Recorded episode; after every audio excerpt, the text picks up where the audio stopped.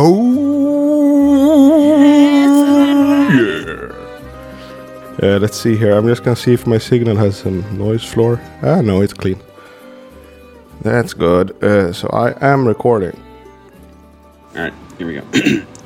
Hello, you. It's us again. This is Greg, This is John. and this is So Far, So Pod, So What, the transatlantic state of the art speed metal podcast. Kitchen riff.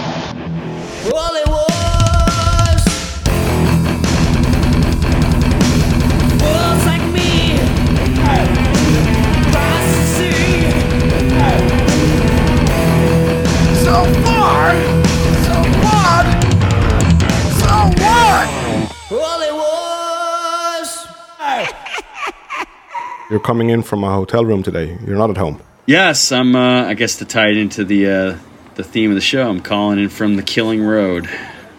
The Killing Road and uh, out to play, right? Fatal Curse. Yeah, Fatal Curse. Uh, it's our first. It's a, essentially it's our return gig. We haven't played since. Uh, I think the last gig was December 2019. Playing in Rochester, New York tonight. Playing with um, Freeways from Canada. Um, another band called uh, White White Magician from Michigan in the United States. Um, and another band uh, from from the area called Dead Rider. They're more of like a kind of a, a thrashier kind of band. So yeah, I'm looking forward to it, and uh, it's uh, it's cool to get back on the horse. How's the roll up been? Because I was thinking about I'm, I'm rehearsing now with Infinite Maiden with Emil and the boys.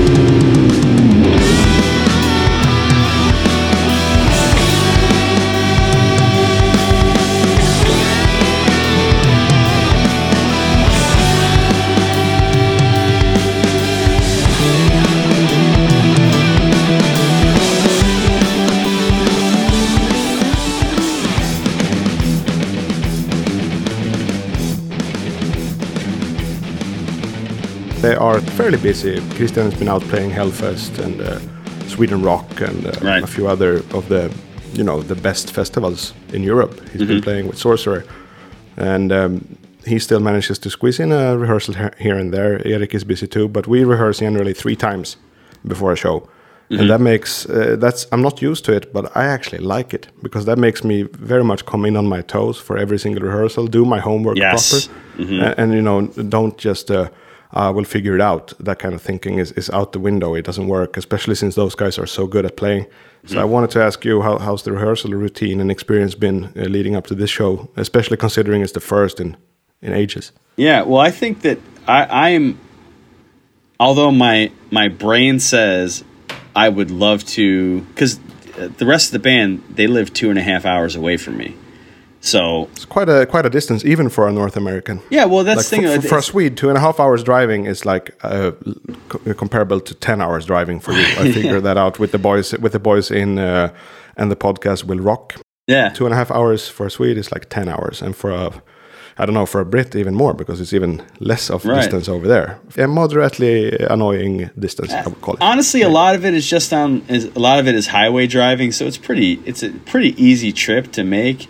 But I would say that the big thing is obviously it's you know two and a half hours of drive time is not a big deal. But you know I have Five hours though, you it's- gotta get home It's to. basically yeah, and we because it's a distance, we generally try and make the rehearsal time count. So it's not like I'm driving two and a half hours just to jam for an hour. You know, when we jam, which by the way, we hadn't jammed in two years prior to last weekend. Um, yeah, we jammed in almost two and a half years prior to last weekend. But yeah, it's I mean it's a time commitment, and you know naturally, you know I have I have a family. You know, my kids are getting older. They have shit that they do and they're involved in, and weekends are a big time for that. So it's more of an investment of time than it is um, away from the family than it is just a, a nuisance of, of driving. Because the drive itself isn't terribly bad. I mean, yeah, it'd be easier if they lived you know more locally, but If you think about it, But it's five hours out of a it's day. yeah, it's fi- it's five hours out of the day in drive time, but then it's you know it's also but it's also like more of like a an eight, it's almost like more of a work shift because we're probably jamming for almost three hours too. So And of course, you, you know you can throw one pot of thunder and made an A to Z, and the drive the drive is okay. You know. yeah, of course, that's good. That's that's great promotion. Great promotion. But yeah, it's we're talking. It, it's a two and a half hour drive each way, but it's more of like a you know anywhere from eight to ten hour day. You know, so it's Yep. But honestly, I I've you know just because of the way things have been over the past few years, you know, we really haven't seen each other. I mean, we stayed in contact, we talk and shit, but you know, the guys in the in the band, um, you know, we we have chemistry, and it was uh, it was apparent right off the bat. You know, we're all on the same page as far as you know what this band needs to be, and our influences are pretty much in line. And luckily, you know, I, I you know, I, a lot of the rehearsing is kind of done. You know, by by my end is is kind of done at home. I you know I, I Yeah, that, that was what I was looking for. Like, Yeah. uh, and uh, of course, the most important part is is that does that account for the whole band? Well, no, Does everyone no. come in knowing their shit? No, they. Um, well, I mean, well, they live in the same area, so they they've been practicing. You know. Oh yeah, but that works too. If, if they have been Yeah. practicing without you, Yeah. then yeah, that that uh, you know makes up for for. Oh yeah, absolutely. I mean, if, so- if we if we were all kind of, I will say, remotely uh, distanced from each other, maybe it wouldn't work so much, or maybe it wouldn't work so well. But personality wise, it probably would. But I think that them, those guys holding down the fort, and at least being in close enough proximity to where they can continue to jam, you know, um, does make it easier for me to just show up and just kind of be the missing piece, I guess. But you know, um, those guys are great. They they they're all fucking awesome at what they do, and you know, luckily they've made it pretty easy for me to just keep my shit tight and show up and just fit right back in. In my mind, I would prefer to be able to jam with those guys um, regularly, just fr- from a compositional standpoint, and make it easier to write songs with them. But um, from a, a performance standpoint, I, I do enjoy the kind of maybe the anxiousness and the excitement of okay, well, we've jammed, we've practiced twice in two and a half years, and we have a show. yeah, It's kind of like I feel I feel confident that we're going to be great just because we're not we're not kids. We're all old enough. We've been doing this long enough. We could put on a good show. But like also, it's like that little bit of mystery is like, well, okay, well, we were able to pull it together back together pretty quickly and almost too easily. Let's see, let's see if we can carry that over to the stage. But I'm, I'm confident that we will.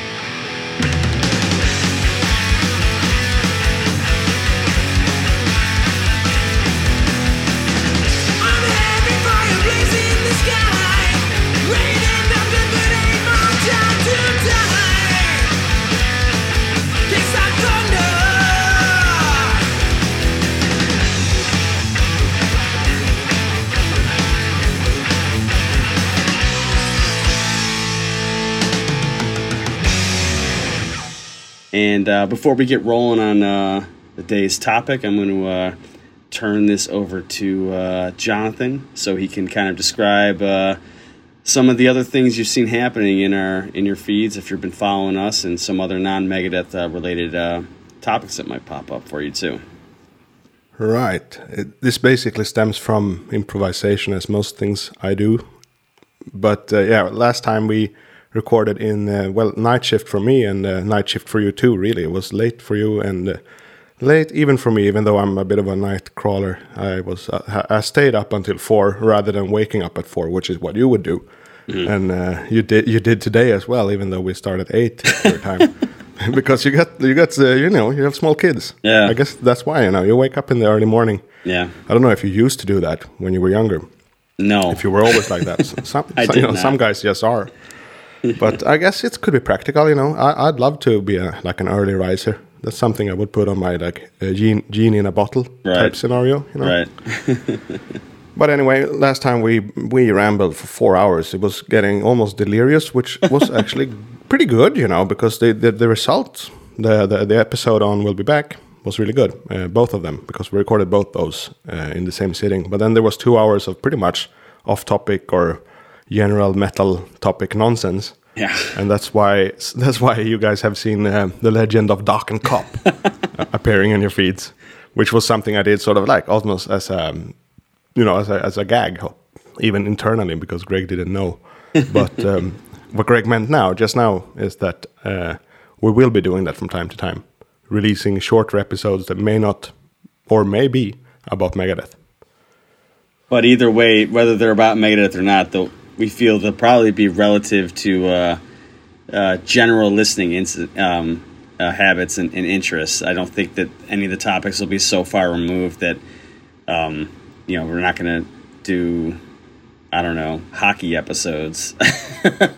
yeah, there was actually a hockey segment of 20 minutes, but that one wasn't, you know. That's true. That was just, you know, that was pretty basic. It wasn't as fun as Doc and Cop, so I, Yes. that's probably not not gonna crop up. Yes. But I mean, essentially, I think these episodes, these mini-sodes, will probably be in some way. Oh, maybe they will be hockey related, but they'll be somehow transferable or, or peripheral to uh, music of some sorts. You know, because obviously, you guys are listening to this. You probably like your metal, and um, that works out great because we like our metal too, and we like a, a lot of different Yeah, yeah. kinds of metal. So yeah, fuck it. If it's entertaining, it'll go out.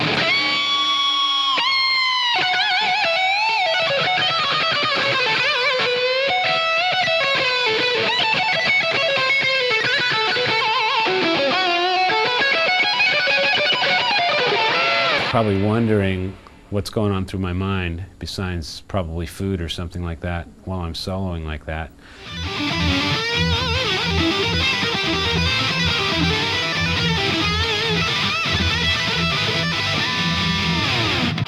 Kill the King and Dread and the Fugitive Mind. Songs off the Capital Punishment compilation from the year 2000. Uh, we're going to touch on some of the uh, the things that led to these recordings and um, analyze from there. So uh, guess where we'll take off is uh, before these two songs were recorded, there was a bit of a shakeup in the Megadeth camp. Not all was well in um, 19, late 1999, early 2000. Obviously, we'll get more in depth later on um, with the Risk album, but naturally, between uh, Risk and this Capital Punishment compilation, there was uh, there were some issues. Clearly, the Risk album did not achieve or perform anywhere near what the the band had hoped for, and then really culminated in the end of what would I think Jonathan, you probably would agree with me, or, or most of you would be agree with me. Kind of culminated in the end of the golden era of the band. Um, Marty Friedman, believe, tendered his reg- resignation in December of '99. Not very long after Risk came out, and his last gig was, I believe, uh, mid January 2000, which he was then replaced by Al Pitrelli, um, formerly of Sabotage, Trans Siberian Orchestra, Alice Cooper, Widowmaker, tons of shit. is that um American Italian brother? It is Sounds like it it. is very much Italian American. The Pitrelli, Pasquale, Motola, Pitrelli. Salmonella, Pitrelli. so, uh, Salmonella's fricadeli frenzy. yeah, well, he's he's a New York Italian American, so he's got that you know New York accent too. so yeah, yeah. Actually, that's so. almost even more fun, but I can't do that one. you can't do The- that's like the easiest no, one to do. it's. You It's harder. Try how, it. How does it sound? Sound? Okay, I'll try it, and then you and you you'll be the say New York. New York. I'm from New York. That uh, sounds aggressive to me. You know, sounded uh, like you sounded more like an angry Swedish guy. exactly, or a Russian. You know, that's that's why uh, my countryman Peter Stormare is always doing Slavic guys in American shows because It's not that hard for us to do this kind of English, you know, this kind of brutal. Uh, but uh, I can't do the, the I can only do a, a real Italian. I can't do a say instead of, New York. say say say the New York like Y A W K. Like you're saying the word hawk, but you're replacing it with a Y. Then try it. Oh, that's a good tip. Okay. Uh, New York. New York. There you go. New York. There you go. but that's one. That's, that's like two two syllables. That's what I can do. There you go. If It's you do, if you do one, Matola is good at these, so I want to hear you do one. of uh, like a New York uh, New York accent, Yeah, Italian New York. Italian New York. Well, you know how it goes. You know, uh, from New York. You know, Brooklyn, Queens. you know, we uh, you know we, we go down to the deli. You know, on Sundays we get the capicola, we get the salami, we get the meats, and then we get the meatballs and the pasta pajul. You know, whole thing. Grandma's house, the sauce. You know, New York. You know. Ah, Grandma's house, of course. Yeah. no, I, I like that one, but it's hard for me to do. And I even saw those movies as a kid. You know, the early De Niro stuff and Oh yeah, and things like that. So, so I'm familiar, but some accents are harder than, than others, and Oh, Slavic absolutely. English is, is easier for sure. uh, and uh, uh, he, he's Pitrelli, right? Was? Pitrelli. That's correct. Yeah. And so yeah, we'll this point- return to we'll return to him. uh, Yeah, later. so yeah, we will, yeah, absolutely. Well, the lineup at this point is uh, obviously the Daves on uh, lead guitar and or guitar and vocals and bass, and Al Pitrelli on second guitar, and at this point Jimmy DeGrasso, who joined the band after Nick Menza was ousted in, in '98. Um, again, the Marty loss is, I think it's it's probably, in my opinion, maybe the biggest loss in the history of the band, even more so than Ellefson. Um, it's it's obvious that. Uh, uh, Friedman and, and Mustaine were the proverbial peas and carrots, peanut butter and jelly. The, in my opinion, the best material of the band for the most part uh, came with those two guys on guitar. And um, I mean, the, Yeah, I believe uh, Dave referred to Marty as the secret weapon yeah, of In- um, of Rust in Peace, obviously. I believe and that's it. very much true. Very much true. yeah, and not like not like uh, sales are you know ever really a measure of artistic merit, but you know from '90 to 2000, Megadeth sold 10 million albums worldwide. So I mean, it, you know the numbers back up that if not not only artistically viable and, and at a high point, the, the band was commercially um, at a high point as well. They clearly never got back to the status they had in the uh, early to um, mid to late 90s. They never got back Right. to that ever again. And honestly, I don't know if creatively they could ever. I don't know. I don't know if they could ever find that magic unless Marty and Dave uh, got in the room again and, and did that. They they they have each other's number. They um Yeah, yeah, whatever whatever weakness one has, the other has in a strength. I think that's, what made true. them that's what made them so so great as a tandem. If we look at this year, 2000, uh, this was actually my first um, purchased Megadeth recording or um, compilation of recordings. It was actually this one, Capital Punishment, because Yeah. Mm-hmm. it came out on CD when I was 13. Uh, I may have been 14 when I bought it, but it was just, you know, very much uh, coming in fresh uh, as a Megadeth Yeah. fan. First song I heard was uh, Skin on My Teeth, right? I'm not sure if that's on it, but I think it probably would be since I bought it. I'm sure Symphony of Destruction is on there, which was the, the song I played with Björn, right? In uh, Right. his his father, the cop's house, not the docking cop. so so uh, you know, playing that song and, and That uh, wa- that wasn't the, that wasn't the Meshuggah cop, right? that wasn't the Meshuggah cop. Still searching for him. You know, that'd be an interesting.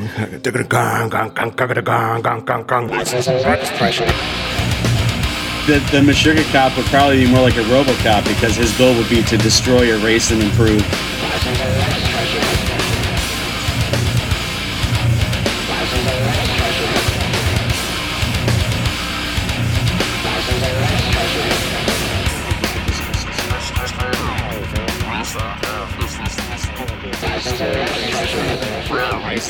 Destroy, erase, improve, and keep the four four on the hi hat while doing a lot of weird shit. Yeah.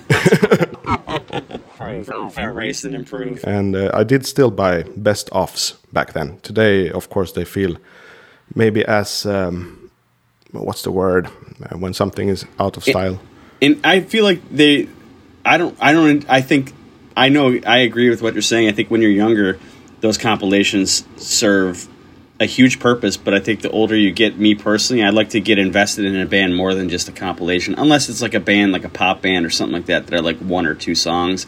Then I'm okay Yeah. with that. But a band like Megadeth, a compilation, I think, is probably the ideal way to get into it because you know it's it's more aggressive music and you know you can kind of get a general feel and, and which would then kind of prompt you to invest further onto the record. So I think it's a great first purchase, especially because of the two newer tracks uh, that we'll be discussing Yeah. today, which was as they would have you believe or they would advertise more of a return to form, but because they kind of stumbled after Risk. But uh, Jonathan, I think you said you would uh, looked into some information and was just uh, going to bring up the uh, the disparity and reasons why the uh, Mustaine Friedman relationship uh, crumbled and ultimately uh, dissipated. Yeah, yes, indeed. Uh, also, I would say the word I, I was searching for was redundant. That I feel best of albums are really redundant today, especially because you could just compile a best of in your streaming service, right? Right. So I Mhm. think That's they're true. really out of style. But uh, for me it made sense, and you pretty much hit uh, the you know the nail on the head because it was still an aggressive band for me too. So I guess I wanted to dip in like that. I felt like, oh, I could buy Countdown, but maybe it's it's still too uh, hard and heavy or something, you know. Because you have to think it was almost before Metallica. It was kind of you know in parallel with that. Right. Uh, and, and Metallica were in parts uh, too hard for me as well at that time. I was mostly into early Sabbath uh, video game music and uh, starting getting into Maiden as well. So, uh, I mean, actually, video game music, Maiden, and Sabbath are all very Megadeth compatible to me, which we will get into a little bit uh, now with uh, with Marty even Right. because uh, yeah yesterday I before sleeping I thought ah I'll, I'll refresh my mind on this. I'll listen to some interviews I just uh, typed in. Mar- why why and how Marty Friedman leaving Megadeth into my search bar. And uh, found some stuff. Of course stuff I've seen when I was younger but uh, it's interesting to see anyway because um, it's it was a bit of uh, this kind of musical differences happening more so than you know interpersonal conflict and struggle uh, at least from what marty said which is what i listened to and uh, i watched, even watched bits of his um, uh, guitar video you remember those like uh, Yeah. vhs videos i think it's called melodic control or something Yeah, like that. I, I, I'm not really sure, but if you say that, I'm, I'm gonna. I'll take your word for it.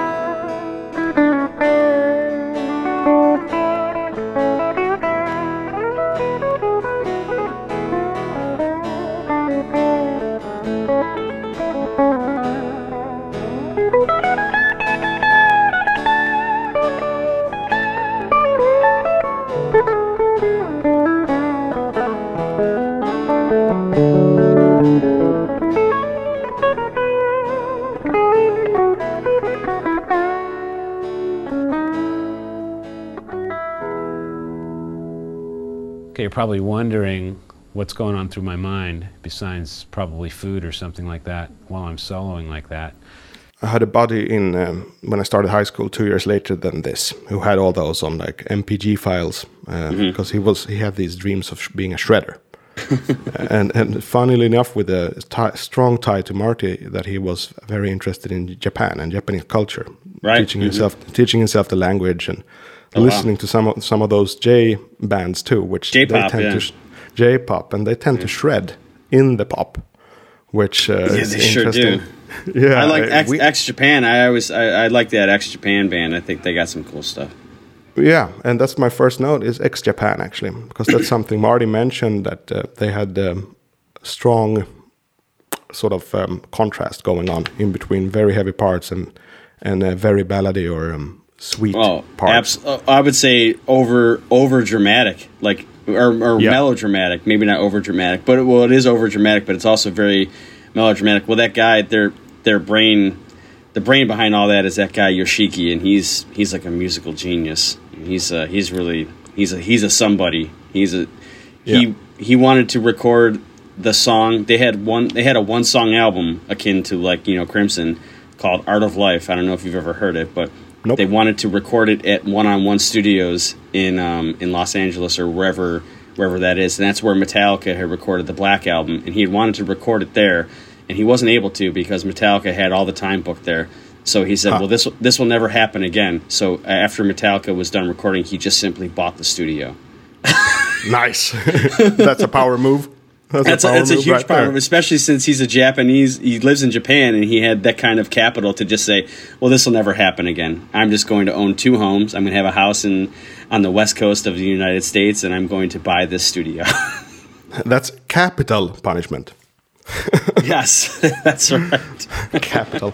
but, but yeah, I was also into this a little bit because my first music, I don't think I mentioned on this show, but it was uh, Mega Man tunes was like my first love in music. And Right, I mean, yeah.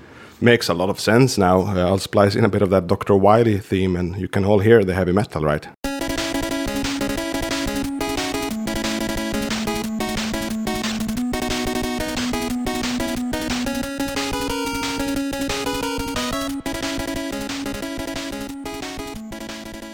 Of course. That's another tune. I think that's the title from from two.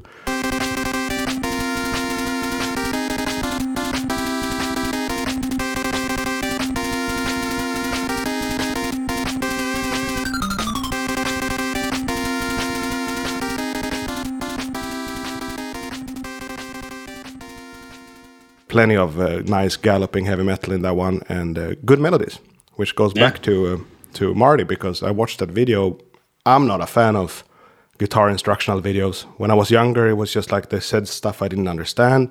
They played things I couldn't play, Right. and that was it. like, what, why am I watching this? This is like torture. that, like the Yngwie video where he says he plays it and he'll be like, "Well, now let's slow it down," and it's like a beat per minute slower. he doesn't slow it down. Probably Does not slow it down. not really. Yeah. He- yeah, I don't think Yeah. he can. no, he can't.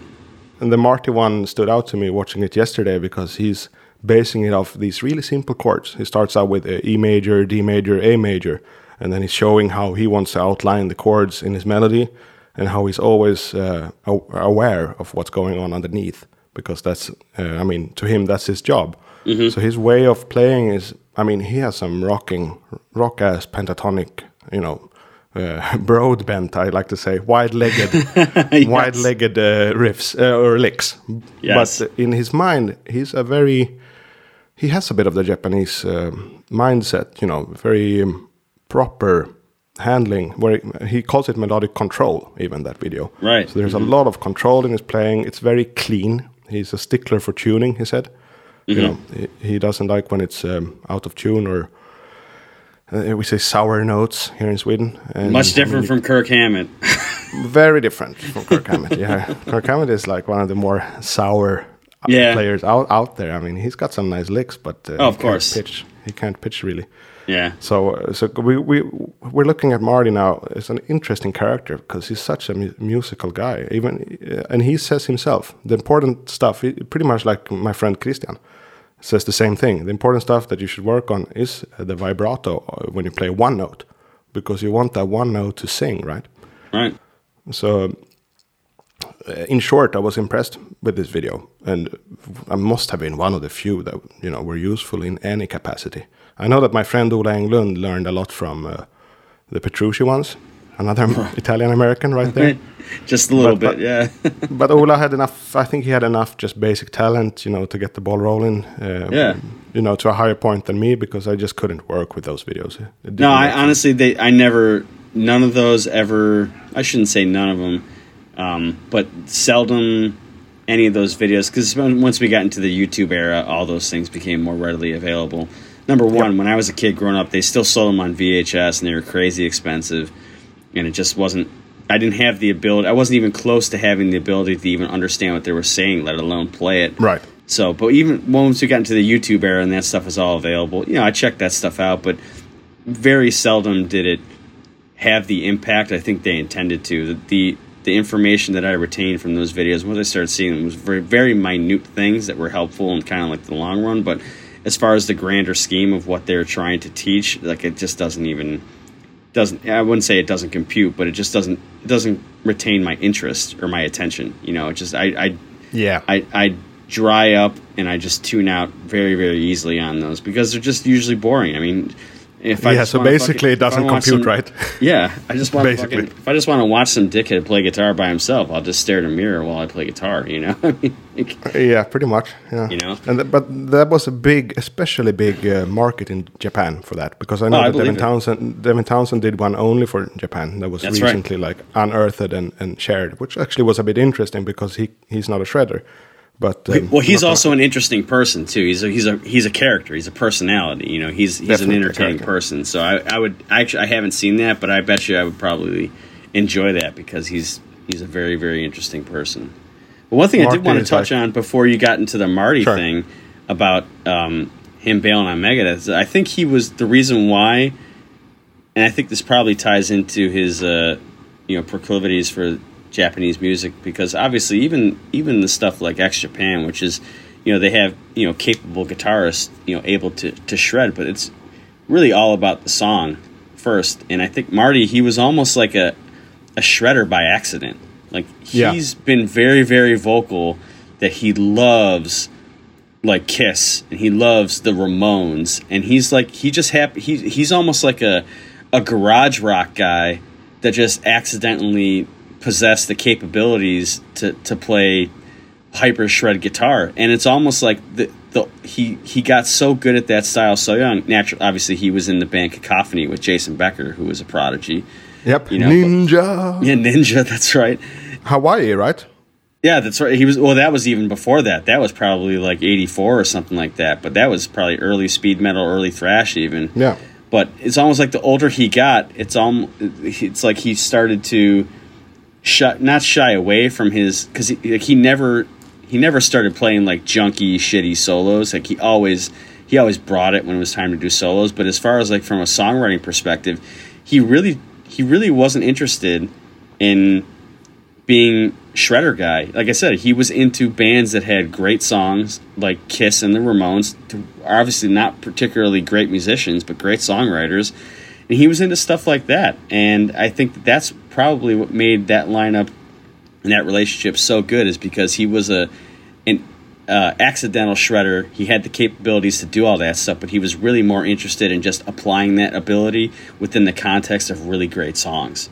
You know, Yeah. so that's why I think that that's that that's a loss that they quite simply will never ever recover from unless he ever rejoins. Which I don't know if that'll ever happen. Marty Friedman has has no reason to, and Mustaine, Marty Friedman has he's in a position where he doesn't have to take whatever kind of minuscule or whatever session member contract Mustaine w- w- would give out. Marty Friedman can kind of say his number, and if he can pick his number, and if Mustaine doesn't want to pay it, Marty Friedman, that's fine. I'll hang out in Japan and be rock god. I don't I don't need to do this, you know. And I Mr. think Heavy Metal, I believe. yeah, he's yeah, over there. He's he's he's a tremendous musician. It's, I mean, I, I don't. I'll never say it's unfortunate that he's kind of known as being like the shredder guy, but like, I think that really kind of undersells his ability as a songwriter. Because if you listen to the Megadeth stuff that came after Rust in Peace, because he was just he came along after all those songs were written for the most part. If you listen to, you know.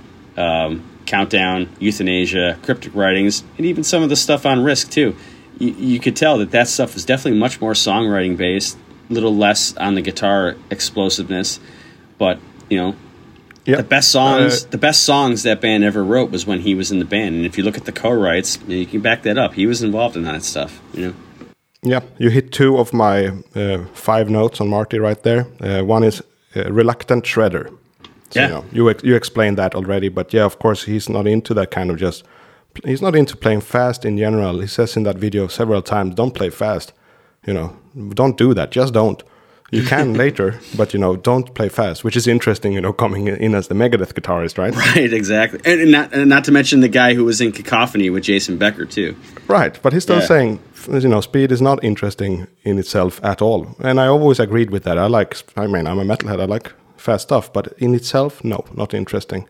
The other note was melody first, Yes, which I think very much goes in line with being a fan of Ramones or Kiss, that it's melody music, really is like melodies and chords underneath. So uh, for all his like exotic flavors and his leads, we'll listen to some uh, isolated leads, uh, if not today, at some point for sure. There's a lot of exotic flavors in the scales and in the rhythmic uh, phrasings, but for all that, he's still a song guy. Yes. Which makes that's I think that's what makes him so good because he, never- still is yeah. that you know uh, he's still like na na na na na na la na na na na na la na na na na na. He likes that stuff. if I ever met Marty Friedman, I would ask him. In the song "I Thought I Knew It All" on Euthanasia, in the chorus, there's a there's there's a lick, kind of in between the in between the the vocal lines in the chorus. I thought I knew it all, or no, actually, I think it no, it's actually coincides with the chorus with with the lyric line. The the guitar melody is it's like a harmonized line.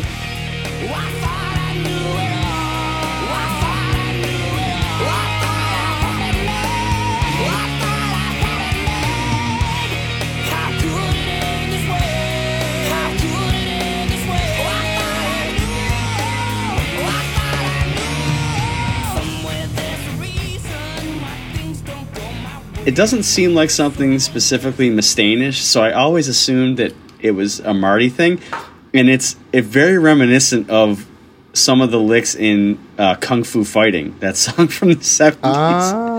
and I always wondered if if that was Friedman kind of, you know, exploring, um, you know, his his Japanese interests, uh, you know, early on, you know, in '94.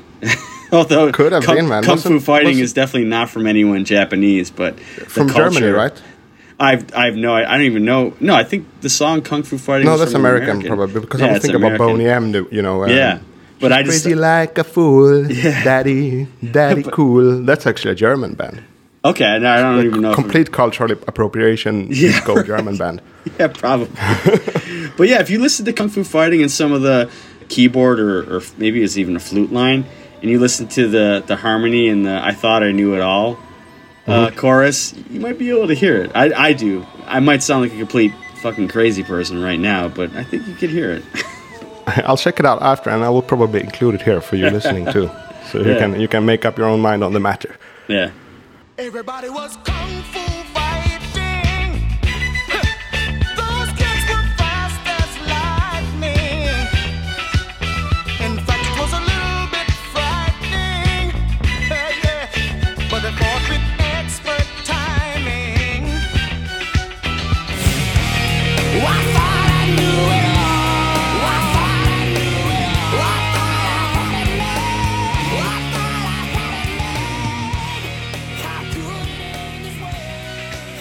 So yeah, uh, I looked at only one thing Dave Mustaine said about this parting, and you you mentioned before that his side of the story was probably less believable, but this one thing I read was actually came in with um, quite sensible tone, and he said that he had felt that Marty wasn't wasn't really comfortable feeling at home in the band for a couple of years at the point when he left. Let's say from '97 until uh, 99 or early 00 and he said he in hindsight he probably should have let him go earlier but that could be his ego talking you know he doesn't want to be the one dumped he you know he, he Well, wants yeah, because yeah, I think I think Metallica kind of gave him that complex for life. for know? life yeah, life, He, yeah. even, he even brought it up now with Ellefson oh it was painful you know i know what Yeah. it feels like still Yeah. today Still today, Poor- still poor today. man. I, I read. Poor man. First of all, did you notice? You notice he won't even say his name. He always says that guy or I hope that person. He won't even fucking say the dude's name, which is like to me, it's like I can't even like to me that's I don't know. Maybe I'm reading too into it, but it seems just so disrespectful. He won't even say the dude's name. He always addresses him by by some other descriptor, and it's like, oh my god, you fucking you, you sold so many records, made so much money, did saw the world with this guy a thousand times mm-hmm. over, and you can't even can't even let his name cross your lips. I don't know. It seems super catty and bitchy to me. it does Yeah. so uh, i think that that maybe at least circles around uh, marty bailing on this band Yeah. He then, uh, as most people know, became um, at first actually a TV celebrity Yeah. because he moved to Japan. That's right. Yes. hmm He did this uh, Mr. Heavy Metal show. Uh, actually, it's fun in a way because he wanted to leave heavy metal. That was a huge part of him leaving too. That he was uh, just, you know, he said himself he was playing Megadeth, um, speed metal and stuff, but in at night he would only listen to J- J-pop basically. Right. Yeah. Yeah. There's even conflicting messages from him too. So I'm not really even sure. I think now that I think about that, who to believe as far as why it fell apart. Because, like you said, Mustaine thought Marty was unhappy and he should have let him go sooner. And he's also Mustaine has also said things that Marty wanted to be a pop band and he wanted Megadeth to sound like Dishwalla. I don't know if you ever heard Dishwalla, but Nope. they're not good. And um, but then Mustaine also said things like, well, they, he got the manager, the guy who managed Foreigner, and the manager was really trying to get them to cross over into pop and stuff like that. So there's he's blaming Marty Friedman, but then in the same breath he'll also say, well, I worked with this guy who managed Foreigner, and I would let him co-write songs with me so we can get a broader appeal. And then you listen to Marty Friedman who would say, well, I wanted Megadeth to commit to one thing or the other, which to, Okay. to me sounds more more maybe more believable. He said, "I didn't want us to be a heavy metal band dabbling in pop anymore. I wanted us to either be a super aggressive band and Yep. just be blistering heavy, or just fully commit to being a melodic, you know, radio band." Which, and I don't, and I don't It's think very contradicting Yeah. contradicting his other statement about uh, be, Yeah. wanting to be like. Japan, right? And that's Yeah. why But that's, why I brought that up because like these guys are all over the map. But I think that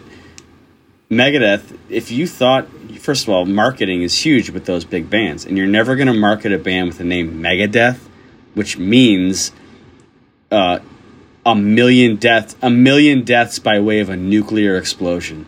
You're never going to market that band into. I mean, what you're gonna fucking you can find Cannibal Corpse in the top of the pops. You know, like you know, it's like the fucking you're not you're dreaming. The Cannibal Corpse covering uh, Katy Perry, "Eye of the Tiger." Yeah, exactly. You're not. I mean, you're dreaming. Once you get to that level, that you, I think you achieve a certain level of obli- obliviousness to, you know, your your lot in life and your station in life, and you either have to embrace the Megadeth or you need to change the fucking band name. If your name is Yeah. Megadeth, you just need to put the pedal down and just be blistering heavy. And if they had done that, maybe if they had gotten to the two songs we're going to be talking about today, maybe if they had gotten to that two years sooner, maybe Marty would have stuck around. Who knows? But uh, Yeah. the, both Mustaine and Friedman have contradicted each other and themselves. So who Yeah, knows the I reason? But I, I think I'm leaning more towards the Marty side of things, just because the other side of things is notoriously fucking impossible to chart and all over the place. That is true. And I mean, uh, my initial thought is it's artistic also. Artistic thinking is always like that, con- self contradictive. Yeah. You know, uh, I myself like to say that I, I, I enjoy contradicting myself and that, you know, it's up to the whoever listens to make some kind of sense of two statements going in vastly different directions. Usually you can if you start digging into it a little bit. And of course, then there's always the daily mood. Maybe one day he had a heavy metal mood and he said, I want the band to commit. Another Right. day he wanted to mix shit up. But uh, either way, he, he, uh, he fucked off to Japan. Yeah, and I, and obviously it's it's worked out pretty nicely for him. I mean, he was able to kind of, I think, inevitably, when you're coming out of a situation like his, where I mean, he was in a very popular band in America and he wanted to get away from it, and so I think he did a good job of separating himself from it and establishing his own identity. And you know, like you see from a lot of people, once they separate themselves, they can never stray too far because within five or six years, he was back playing aggressive, heavier music again. You know, I just think Yeah. that a lot of these guys, you know, they just Bruce really- Dickinson, yeah, prime example. I Prime think- example. I think more guys or more more I shouldn't say just guys, but more people, they just need a solo album. They don't need to leave a band. They just need a solo album, and then and then Yep. they'll be fine. Or they need a solo outlet. Like Kirk Hammett finally has a solo EP. Yeah, You know, and and it's, and it's been- nice too. It's Yeah, from what from what I've heard, it's it's it's pretty cool. You know, I just think you know, so many people get in the bubble of the band that they're in, and they almost feel like that there's no way out of it except to leave it. And maybe the people who are in charge of those bands have have a, a say too. I can't imagine Mustaine really being a champion of too much diplomacy. I'm sure if Marty Friedman had asked him to do a, a solo album or some solo venture, I think I don't think Mustaine would have allowed it. And I, uh, even though he did have his scenes record, which came out at the height of Countdown, but that's because Marty Friedman was, I think, still con- contractually obliged to uh, Shrapnel Records to pro- Ah. provide provide one more album. But once he was free and clear of that contractual obligation, I'd be surprised if Mustaine was willing to budge or, or let him have an outlet like that, much like Mustaine was with uh, Newstead to a degree. You know, Yeah. and look and look what in both instances, both people left. You know. Yep, yep. That's uh, you mean uh, Hetfield Newstead, right? Oh yeah, yeah, yeah. That's what I meant. Yeah, Hetfield and Newstead. Yeah, that's right. Yeah. There was one more thing now that we say this uh, with management and all that that uh, came up uh, a couple of times in interviews, and that was um, a tipping point type scenario, which was uh, apparently a solo in the song "Breadline" on uh, Risk. Really? Yeah. I, I don't I don't I don't know if I've ever heard this. Go right ahead. So you talked about management, and apparently management neglected the solo in that song that Marty put in the song. It was neglected. It was like, now this doesn't work for your, for your crowd, or you know, the crowd they had in mind. So they uh, asked it to be replaced. Uh, Marty was not available, and Dave replaced the solo. Marty was never informed, and he hears the song. His solo is replaced, and appa- apparently that was like, this is it. I'm out of this fucking band.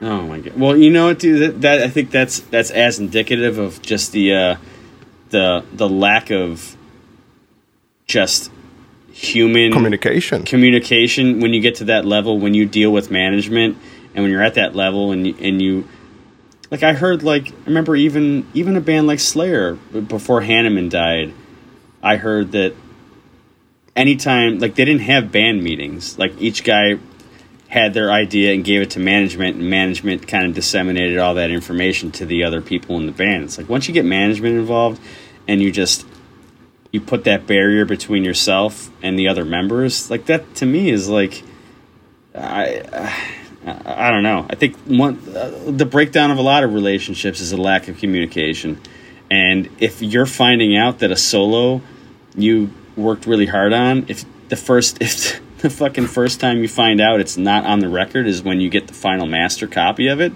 I mean, yeah, I can imagine Yeah. being pissed off about something like that because how fucking difficult is it to just pick up the phone, you know, and say, "Hey, Marty, we had to redo the solo in Breadline. I just did it. I just wanted to give you a heads up. You weren't available, so I just took care of it." I mean, how fucking hard is it to just pick up a phone call and make sure you tell them that? You know, it's Th- That's It's just the ridiculous. thing, you know.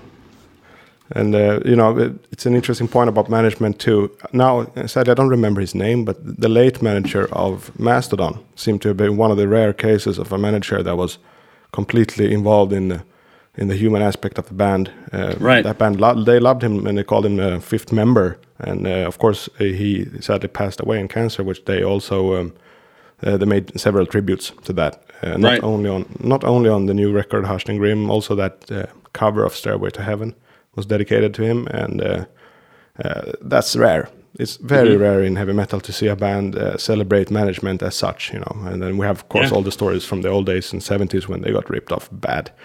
Yes, You know, bands we mentioned before Grand Funk, for example, and Black Sabbath. uh, Right. def- oh, big time, big time. so that's it. You know, breadline was uh, literally the breadline, I guess, for for, for Marty's. Well, I'll tell you thing. what, whatever breadline he was in, he wouldn't be in any of the breadlines that you or I would be in. That's true. That is true. you know, he, no, no, we'd be in breadlines. He's in the baguette line. Baguette line. Yes. it's funny. We call baguette in Sweden. We call them panrish, which is fake French. That's interesting. Pan, no such- panrish, Panrish. Yeah. panrish. Okay, well, we Marty would be in the panrish line. yeah, panrish line. Yes. So I thought we'd listen to a little clip of him uh, uh, hosting uh, Mr. Heavy Metal in, in Japan. Yeah. Uh, let's see if they speak. I think they will speak English because they have a guest, a recently mentioned guest, Carrie King. マーティと10年ぶりの再会を果たしたケリーから二人だけでメタル談義したいとの申し出が I love this language. Oh, yeah, it's awesome. 密談 Let's talk about like first off, like your best five. What were the first five bands or songs that uh, made you want to start playing guitar? Well, I got to toot my own horn and say fucking Slayer, you know? What a dork. We've been around 25 years and we got some legacy What a going. fucking All right, herb. I'll buy that. Oh. Asshole. Oh my god. Of course. And Mark adding the quarter. His five or six months with Mustaine definitely rubbed off on him. Yeah. And Mark is just soloing Yep.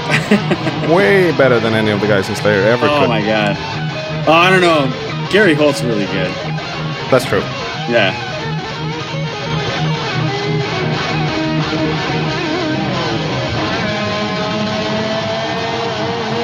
That's cool that he can just whip out a Megadeth style solo. Well, I was gonna say, although it doesn't sound right to me that he's doing that, the fact that he can just find that key and just pull that out of his hat just like that in improv, that's that's amazing. いきなりスレイヤーと元メガデス Slayer 夢のセッションが実現したが当初のテーマからは外れているので改めてケリーが衝撃を受けたギターベスト5 Best to five. now he plays, yeah, Iron Maiden. Yeah. He doesn't play it great though. This is Kerry.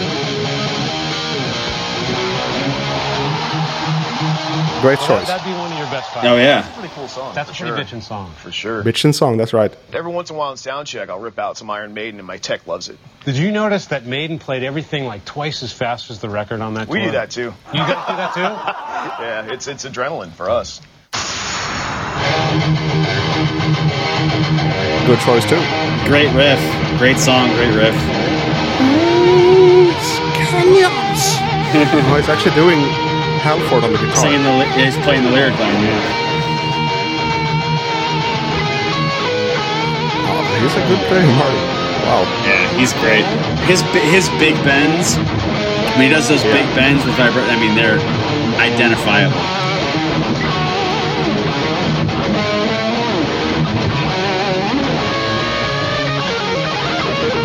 Oh, wait.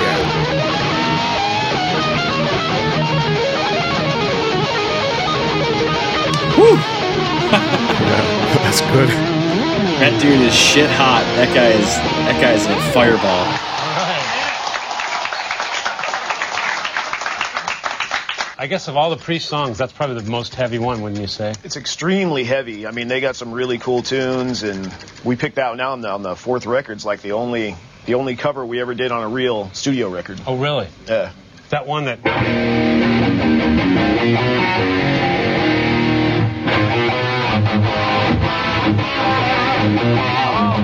What song is that? Saints in Hell. That's Heroes No, End. that's yeah, it's Heroes Oh, End. Heroes End. That's right. That's right. Don't tell me about Priest. Yeah, it's off, off stained class. Spit it down. Here comes Venom. Venom, yeah. Very much Black Magic Slayer here. Is that is that Don't Burn the Witch? I think that's Don't Burn the Witch by Yeah. Yeah.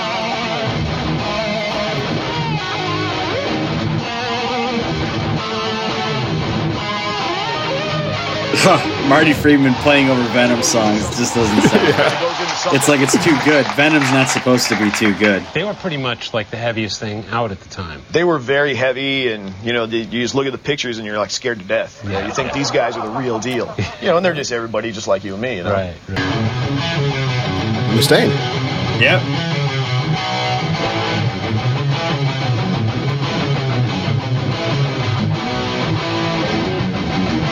Great riffage.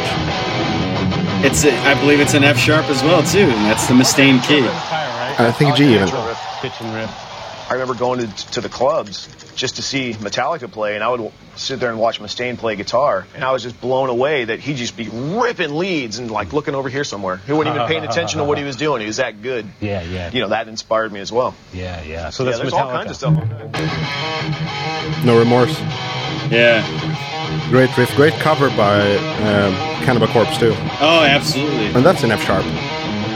You know, I you know I, I think I've seen yeah I seem to remember seeing this before. I think I I was wondering if Friedman kind of wanted to move this part of the conversation along. You know, yeah, probably. I don't think I don't think he wanted to get too much into the Dave territory. You know, Yeah, yeah, yeah, yeah, yeah. yeah Good yeah. choices so far, except for playing himself first. That was yeah, he wouldn't be Kerry King if he didn't. No, No remorse. remorse. No remorse. we figured it out at the same time. Other than metal, what kind of music do you like? Elton John, Elton John, Eagles. Eagles. I fucking hate the Eagles so much. Can you play Hotel California by the Eagles? I can't believe you asked me to play such a shitty fucking tune. Don't you know? I play in fucking He was being What the sarcastic hell are you there. Sarcastic. Oh, he was? Okay. Yeah. and Marty also didn't pick it up. Last riff. Every day, damn it, every day. to see, to bleed, cannot be done. cool story about this Pantera. song. Like I was friends with Dime since their first record.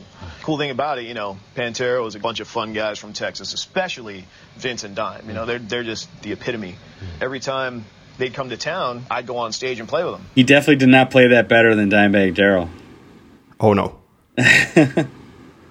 so that's that's it. But uh, Yeah. nice choices though. Even though he he did himself. Uh, you know, come on, come on, Kerry. You're sitting there in your super fast sunglasses, playing your own riff at first. that's one of the most inspirational things. what? Yeah, he was around Mustaine long enough to have that rub off on him. I guarantee you, if you fucking if Mustaine was on that show, he would have probably played "Jump in the Fire" himself. You know. Uh, I'm not sure if you've seen the American series called um, Eastbound and Down. Have you seen it? Oh, I, sh- I sure have. Yeah, yeah, the main character Kenny Powers reminds Yeah. me a lot of Kerry King. That sort of giant man baby. Yeah, yeah, giant man baby. That's a great way of putting it. Yeah, yeah, yeah, Oh man, yeah. That was that was that was that was a popular show here for sure. It's hilarious. yeah, great show. Very Yeah. very fun. Yeah, I'm sick and tired of carrying all the weight. Uh, the coaches and owners not giving me the shit I need to win. Can't believe Atlanta, you asked me. you're fucking out. Kenny Powers is now a free agent. Find a bar and get shit faced, huh? Get me paid, bitch. superstar. I can't believe you asked me to play such a shitty fucking tune. Don't you know? I play in fucking Slayer. Well, that's good for you. Did you get the Christmas cards we got you this year? Yeah, I mean, I get a shit ton of fan mail, so that's a lot of mail to go through. But yeah, I mean, um, I, I, yeah, I think I did. Y'all get that uh the tandem bed I sent y'all last year? Yeah, the one you sent three years ago. Three years. Wow. Hmm. Hmm. Well, it is a tandem bed, you know. I guess that could be like that's our landing in in Marty's uh, career in in Japan for now, anyway. Yes, because that's obviously, correct. obviously he went on ahead from just being Mr. Heavy Metal on TV Mm-hmm. and uh, joined bands and and this and that and this and that and very successfully. And also to echo what you said when there was talk about uh, Rust in Peace reunion uh, thing, it, it almost happened, right? Well, they got close enough to start talking about it publicly, but you know, I just think that I don't know. I don't know if we'll ever really know why it fell apart, but I I think that I honestly do hope that someday Friedman ends up back in the band, even if I, I, I'm not really big on. I don't know. I don't know if you can ever go back. You know, Right. But maybe, but if but if there's true chemistry there, if true chemistry exists, then you can always go back because you can always, you know, the the elements that make up, you know, water will always exist. So you can always make water. You know what I'm saying? So it's like, like, um, so if if there's true chemistry between Mustaine and Friedman, well, if they ever get back in the room under the guise of Megadeth, and they start coming up with stuff, then they'll be able to create that stuff again. Um, You're right. Again, it, I think it's it's just a matter of a, a want more than it is a need, and I don't think Friedman really particularly wants or needs to be in Megadeth. I think it's it's really got to come down to him wanting to be in it, and because you know it's not an easy gig. I mean, he he did ten years with Mustaine, and that's Yeah. can't believe that's can't believe that to be easy. But I, I really hope someday those two can make a record again, just to see if it really is something that they could just kind of pull back, go back to, Yeah. and, and pull that magic out again. I mean, it, it, it, it might not. It, might. It might. be- It might be terrible. But I would just like to see if, if if that's still there with them. You know. Marty's comment echoes uh, two things you've said. One was uh, that he did have a career and that he measured it to be almost bigger than what Megadeth uh, was about to get into in the millennia era. So that will almost be a step down, right, for him. Uh, speaking about different breadlines here. Right. Yes.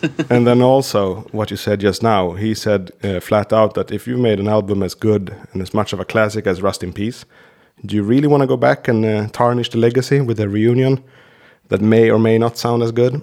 You know, Right. Yeah. it's a, it's a I- I fair think point. There's a certain amount of. Uh, I mean, there is a certain amount of uh, discipline it takes to not to, to not go back to that apple and take another bite. I mean, if Yeah. he if if Marty Friedman's approach or opinion or mindset is that of, like you said, we've we've done it at the at the the highest level that it could be done, mm-hmm. and to even to even attempt to try and go back to that is only it's it's risking failure yeah, more so than it is attempting a greater success. All you could do is tarnish your past.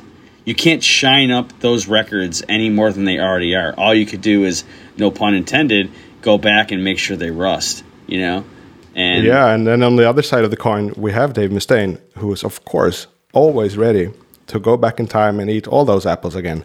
You Yes, that's the true, but he- remasters, the Yeah, remixes, oh. and now even the fucking story about Vic Rattlehead is not even sacred anymore. you know what? I don't even. That's getting redone. I, I What don't. the hell? I don't like that. I don't like that. He just takes an eraser to things, and you know, he he he, he thinks he's erasing pencil, but he's just it, it's ink.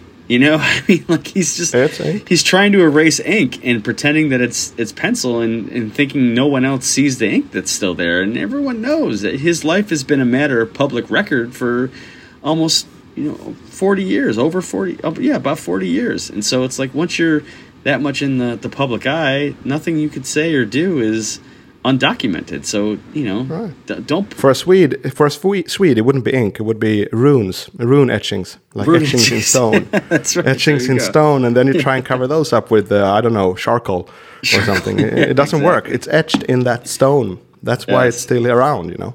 Yes. because it, it- it's well done too. You know, you had the rune master Yeah. himself etch it, and now you're covering it up with uh, charcoal. I don't know. more of our more of our amateur uh, Mustaine uh, psychology analysis. Yep, ongoing concept. That's right. Welcome to our sanguinary sect of worship. we covered the part of Marty Bailing from this band probably indefinitely, probably forever. And uh, also, just like Adrian Smith, Adrian Smith did Maiden in the 80s. It's complete, flat out through the entire 90s. And here we have Marty Friedman being the Adrian of Megadeth for the 90s period, I would say. That's a great count. That's a great point. Yeah, I like that. And leaving for musical differences too. And being a talent, a stickler for pitch, you know, all of that. Stickler for melody. Uh, stickler for tempo, if you believe the, the DVD when he's he was so pissed that Made in England was too fast. yeah, yeah, yeah. Well, it is too fast. Some sound of a seventh son. Some sound of Yeah, a seventh son. That's true. Yeah, Yeah. Okay, we're we're heading for some music, I think, at this point, right? that's right. Let's uh, let's kill that king.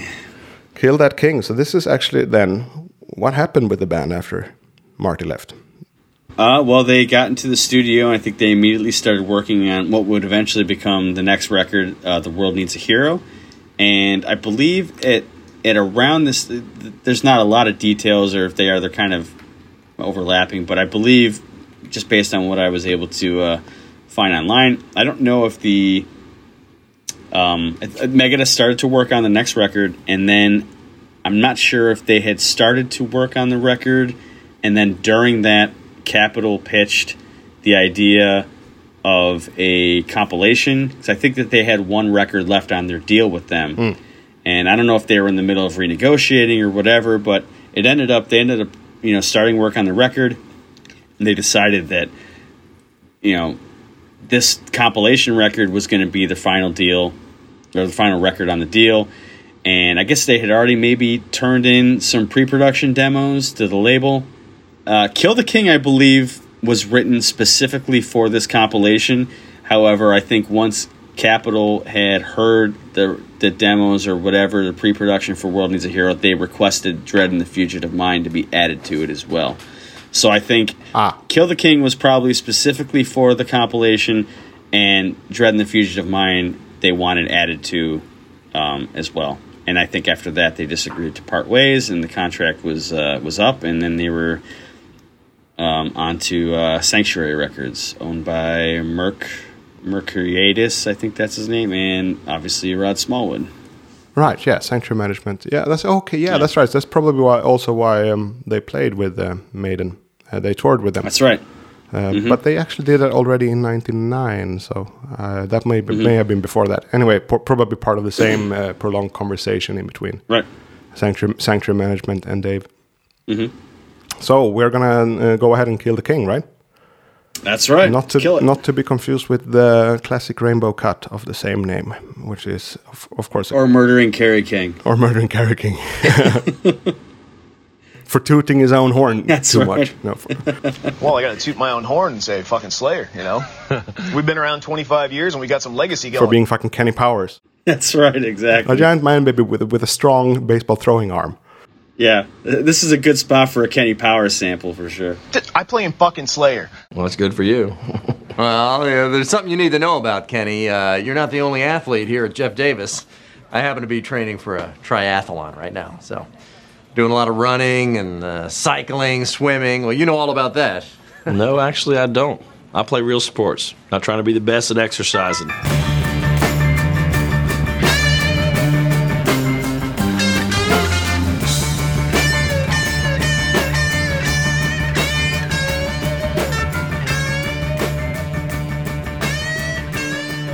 Well, I got to toot my own horn and say fucking Slayer, you know? Well, that's good for you. Okay, kill the king. Let's go for some of that good old shugging zeros. Oh, let's, let's crunch it up.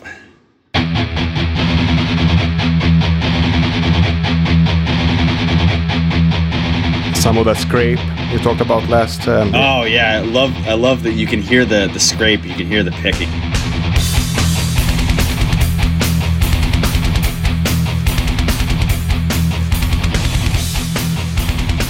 fairly basic rhythm. Complicated is not Meshuggah Cop.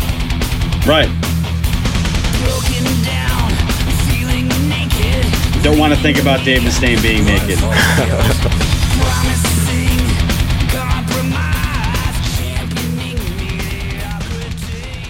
when I was a kid, I bought this record. Uh, again, I was very into uh, these Japanese video game soundtrack, uh, like completely written with melody, mel- melodies all over the mm-hmm. place. And I've I was disappointed. Why is there no guitar melody? He's just singing on top of a single note. Right. But today I, I translate that vocal melody into what I wanted as a clear out guitar melody. Yeah. And I think it's it's more clever. It's better.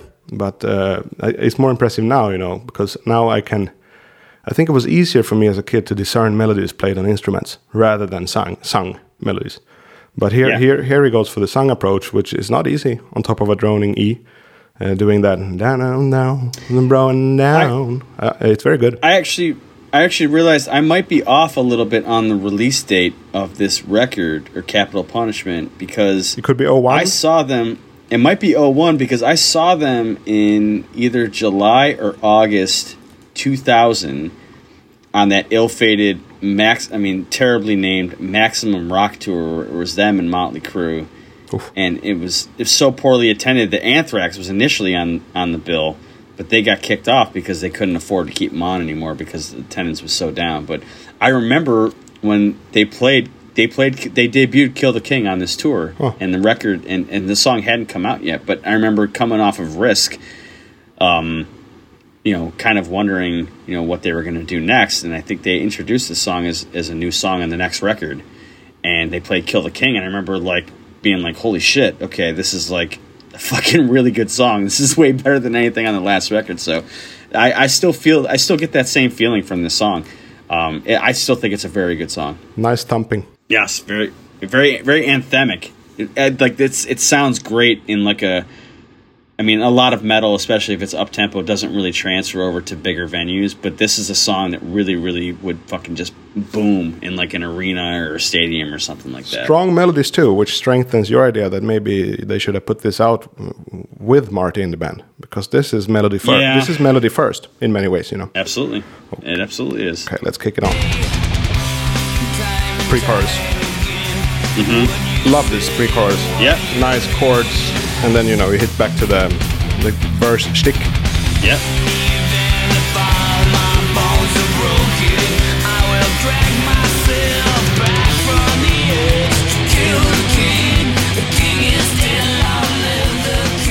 Lovely riff here. Lovely riff. I think it's a great chorus too. Kind of got that chromatic thing you always talk about. And also, uh, I'm gonna come back to Mega Man again. You know, Megadeth Mega Man because this could be like right. uh, I don't know which stage in, in, in Mega Man 2. Probably like Metal Man. I think has something like Yeah. that going.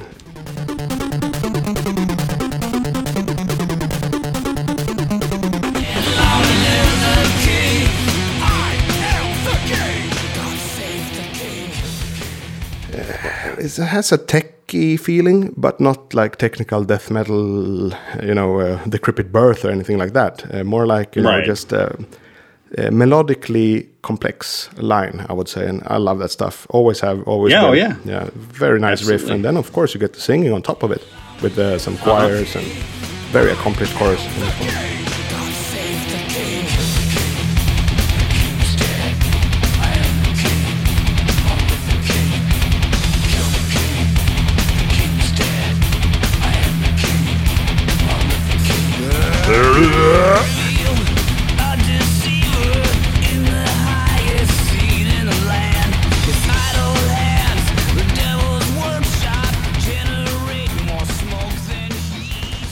Uh, like to mention the lyrics here. Uh, what was that? A deceiver at the highest seat in the land.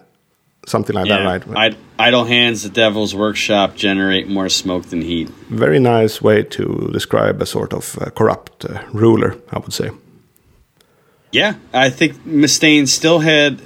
I mean, um, I don't really want to get too deep into the wormhole yet to overanalyze lyrics, but I still think at this point Mustaine still had a little bit of that bite left in his lyrics. He still had a little bit of that uh, flick of the tongue and curl of the lip to really turn a, a cool phrase. It's a little bit more Stuff punk, more punk too, right? You know, because you're uh, addressing some kind of criticism uh, upwards to Yeah. to the highest rule. So more of the anarchy in the UK still in there. A little bit of that, yeah, Yeah. definitely.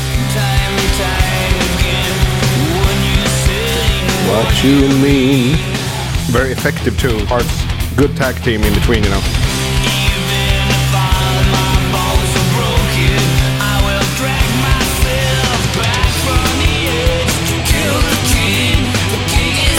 Long live the king. Kill the king. The king is dead. Long live the king. I am the king. Yeah, uh, I mean, already said it. What a good chorus! Super accomplished. Yeah, and even the main riff, which is, I mean, you would think like you could look at that main riff and be like, well, that's just that's just a, a knucklehead riff. You know, that's just like anyone come up with that. But to me, even to this day, like uh, you hear a riff of you hear something like that and it's like well that's so simple but it's like it's so effective like yeah it, you hear a riff like that and it's like well, what fuck that's so simple but it just you got to be really, really good to, play something that, for lack of a better term, not good. Not that I'm saying it's not good, but it's not technically adept at all. Like you could play that riff at after playing guitar for you know five months, four months, three months. You know what I Yeah, yeah. No, exactly. That, that's a riff that you could play at any any stage of development with the instrument, but I think that that stuff ultimately hits harder and is more powerful because it has that universal tone to it. And it's again, it just it's just heavy and it's got the the scrape and you can hear the the harshness of the picking and obviously you, you match it up, you mirror it with the double bass drums. I mean, it's just like it's just powerful. It's, it just sounds great. It's a great song. Yeah, yeah. No, that's what I brought. Why I brought up being a bit of a smartass as a kid. Oh, it's just zeros. It's just E, because I didn't. yeah. Under, I didn't understand how how you build a song yet. You know how you actually Mm-hmm. a basic thing like that is great if you can use it as a bed. For example, for these cool melodies that he's doing on top of it. So it's it's uh, Yeah. it's, it's clever songwriting. Basically, that's what I'm saying. I agree. Mm-hmm. Hundred percent. And here comes that distorted vocal radio feed or walkie talkie. radio feed or walkie-talkie. Yep. breakdown. Sinister. Yeah, it's tough. Who is leading? Um, I think the trade offs. Between uh, Mustaine and Al Pitrelli. Pitrelli. Al Pitrelli. Pitrelli, Yeah. hey. Good breakdown. Uh, great drumming. Simple. Yeah. Honestly, if I had any critique, I could say, maybe say this part maybe went a little too long. It is a bit long, but still the song. it could be a little shorter. The song uh, is so effective otherwise. Still though. Right, that's true. They went right back into the chorus, and basically the song's over. Exactly. It's very effective. Yeah.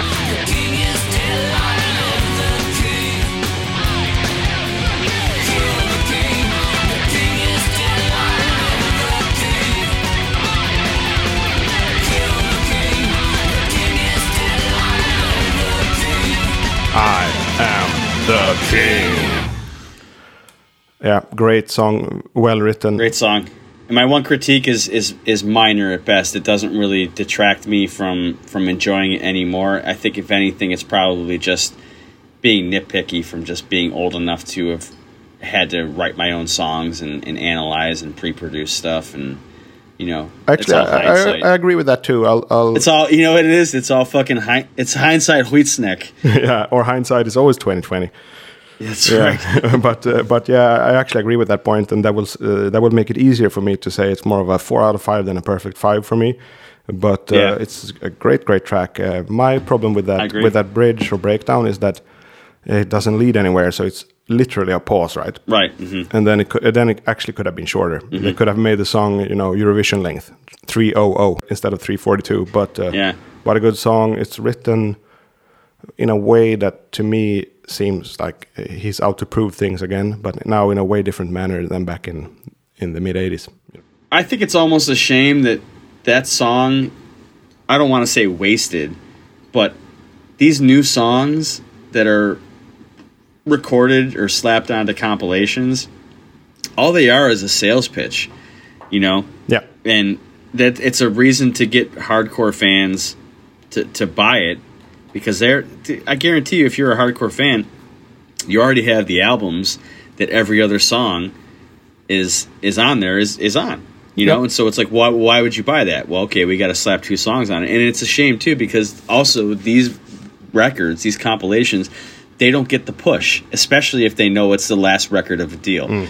and and so you know the radio A&R doesn't get behind it nothing really gets behind it they just put it out there and they rely on word of mouth and the most basic amount of advertisement to get it. I think I never, I don't remember ever seeing a whole lot of advertising behind this record, and I still think it sold two hundred thousand copies, just probably just based off the you know hardcore fans because there was new songs. But if "Kill the King" had been the first track on "A World Needs a Hero," I think it would have been way better. I think it probably would have gotten way more attention. It probably would have maybe actually behooved that record. Mm-hmm. Maybe it would have sold more if it had been on that record. Because honestly, if, I think if "Kill the King" had been on "A World Needs a Hero," it would have easily been the best song on that record.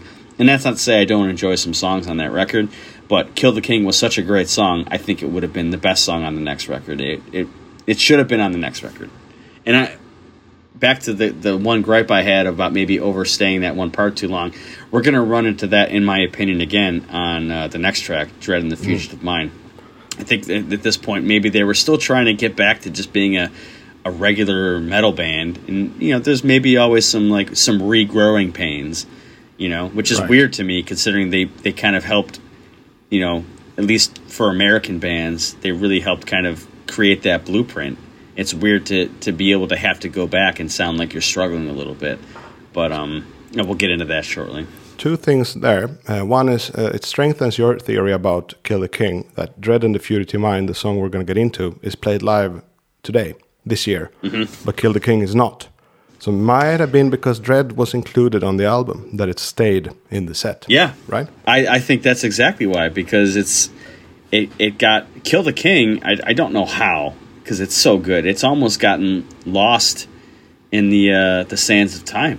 Yep. You know, it's almost it's almost become like this throw not throwaway, but it's almost become this throwaway track that was on a compilation record from from a record label that they were about to depart from. And I don't Capitol Punishment probably isn't even in print anymore. Probably not right. Yeah. It could even be one of those not. one of those albums that is worth more, but it's not the one you Yeah. really want. you know, like uh, live at Donington uh, LP with Maiden, the vinyl. Yeah.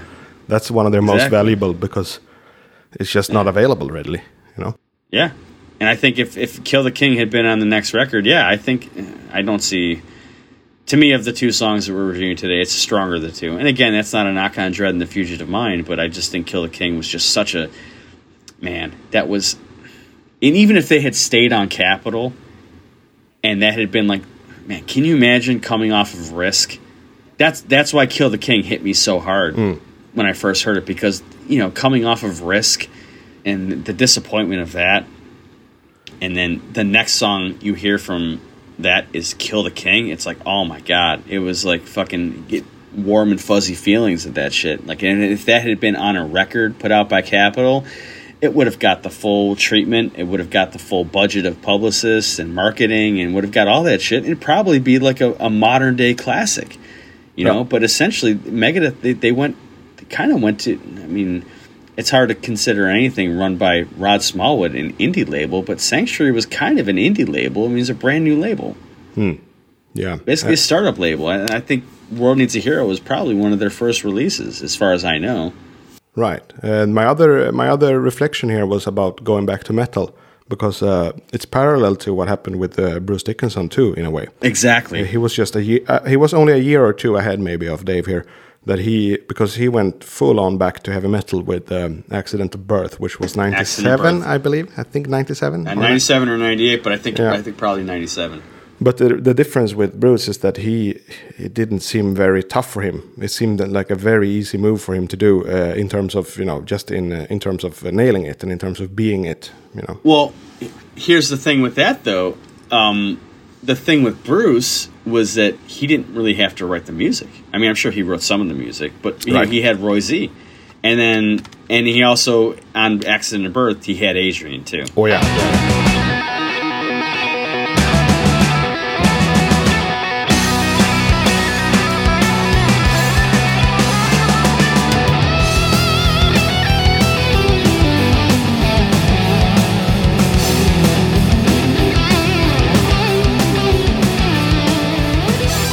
He didn't really have to worry about coming up with convincible music or convincing metal music because he didn't really have to write it. He just had it to be Bruce.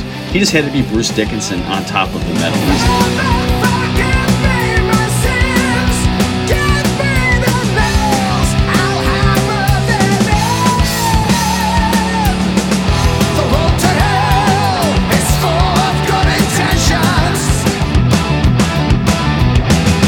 Just had to be Bruce Dickinson on top of the metal music, which is like yeah. that's probably as as easy for him at that point as it is breathing for you and I today. Yeah. You know? What, So, what is I that mean, uh, Rambo you know. 4? When under pressure, killing is as easy as breathing. oh yeah, that's right. Yeah, yes, that's probably a better example. We are You know what you are. Today. We are heavy metal Rambo's, and that we are we are breathing yeah. exactly.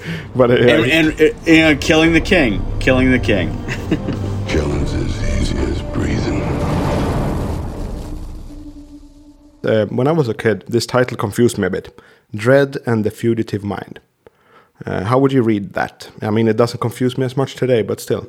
If you if you told me when I was uh, 15 or 14, how would you explain it to me? Uh, to me, I mean, I, I don't want to. I mean, it it seems almost too simple or easy to assume this, but I would think that he just based this song off of either the book or the TV show or the movie The Fugitive. To me, I I always read it as a fugitive and the consistent dread and fear that they're in when they're on the run. So yeah, as a kid, I thought it was like two characters or something: Dread and the Fugitive Mind. I'd put it like uh, two guys, or maybe this kind of uh, angel and devil or something. But it's not that, you know. It's just uh, I wasn't that familiar with the word dread at the time. Uh, Yeah. Which of course is just like fear, but a different lur- lurking variation of it, I guess you could say. Also, uh, also the uh, also the guitarist in Edge of Sanity. yeah, right, exactly. Drette, Drette. yeah. D- Oh, that's that's how it's pronounced. Drette. Now it's pronounced dread. That's an uh, anglicized version of Drette, which is uh, also an abbreviation of Andreas. Andreas, Okay. Drette, dread. Oh, okay. There we go. it is. There Yeah, it is. that's some deep knowledge of uh, Swedish Yeah, it 90s is. metal. Absolutely. Hey, I got I got to take a piss for a sec. Be right back.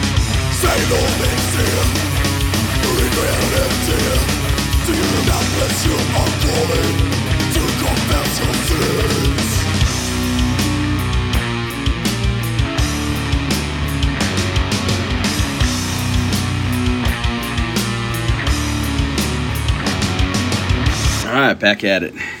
Also, speaking of Edge of Sanity, I'm glad that, we, I mean, I cut out more than two hours of us talking last time, and I still included the Crimson bit in a Megadeth podcast.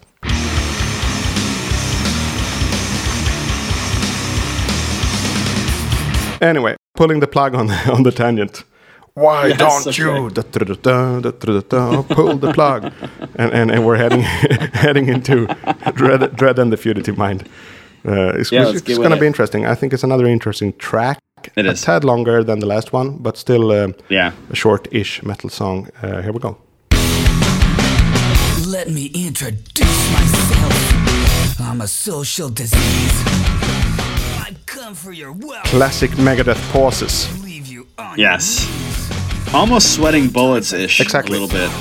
Uh, Probably they knew that too. probably. Don't ask for mercy. Um, I would say that for me, when I heard that as a kid, I thought, okay, sweating bullets again. Uh, But I think the good thing is that at least they just go straight into it. We're 24 seconds into the song only at this point. Yeah. So it works yeah. in, as such. I don't think it's, it's as good as "Hello Me" that part. No, it's not. But honestly, uh, the the next part after the verse, the ding, like.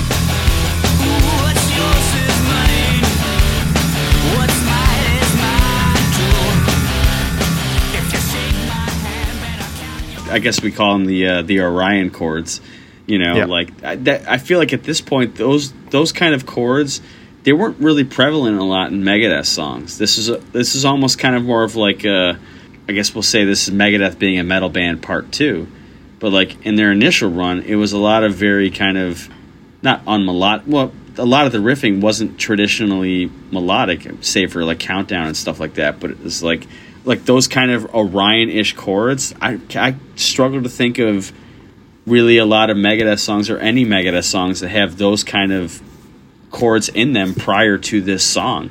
Yeah, it's it's almost a bit Adrian Smith or uh, or Swano uh, Climber, you know, with the stretched power chords going on. Uh, for me, it's right up my alley. Yeah. Love that riff. Yeah.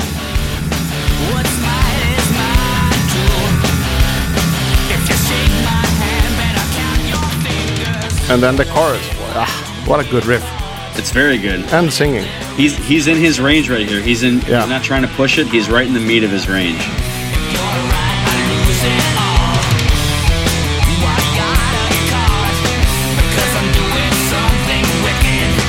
And very maxed out. You know, you get everything. You get the cool guitar. You get the nice vocals. Yes.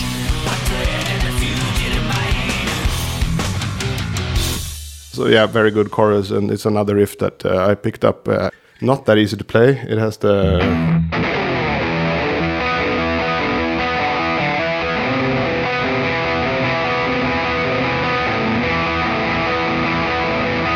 I will.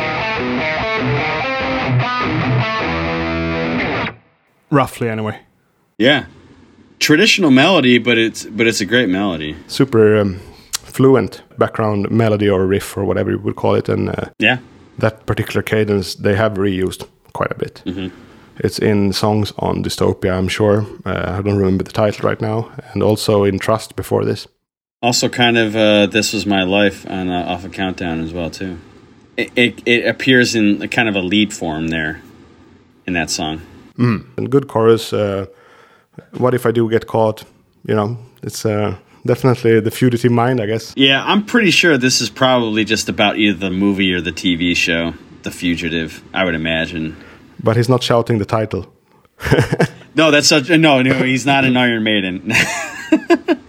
Oh, I mean, if Steve if Steve Harris was writing the lyrics, the song would just the chorus would be like "The Fugitive."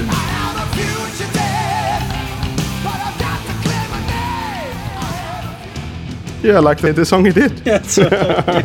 That's right. yeah. okay, let's head on. I forgot. I already, I already fuck, I forgot about that. Wow. Yeah, well, you that. knew anyway. You built walls to protect you, so no one will infect you. Perceived by those out there that vanish in thin air. Come a long way to find what you really left behind. It has a nice forward tempo, though. I like that. when the end Yeah. is, but it's coming fast. What's yours is mine. What's mine is mine. This to me is where they lose a little bit of steam because I feel like they ride this next part out just a little too long. This rhythm also is a bit too simple, I would say. Right, I can hear that. And four, three, four, and four, three, four, and you know. this melody I loved as a kid. I loved always loved these easy to understand melodies at that age, you know.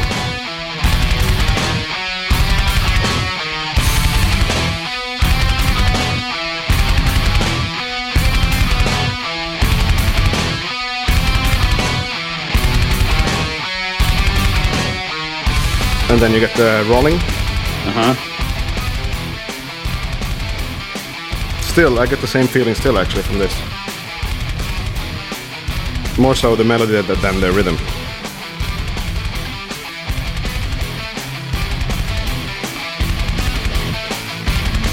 Yeah, but I still think it could be a little bit shorter. There's a little bit of fat to cut.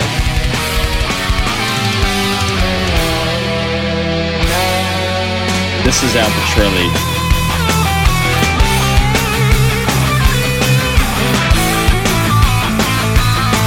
Please emulate Tornado of Souls.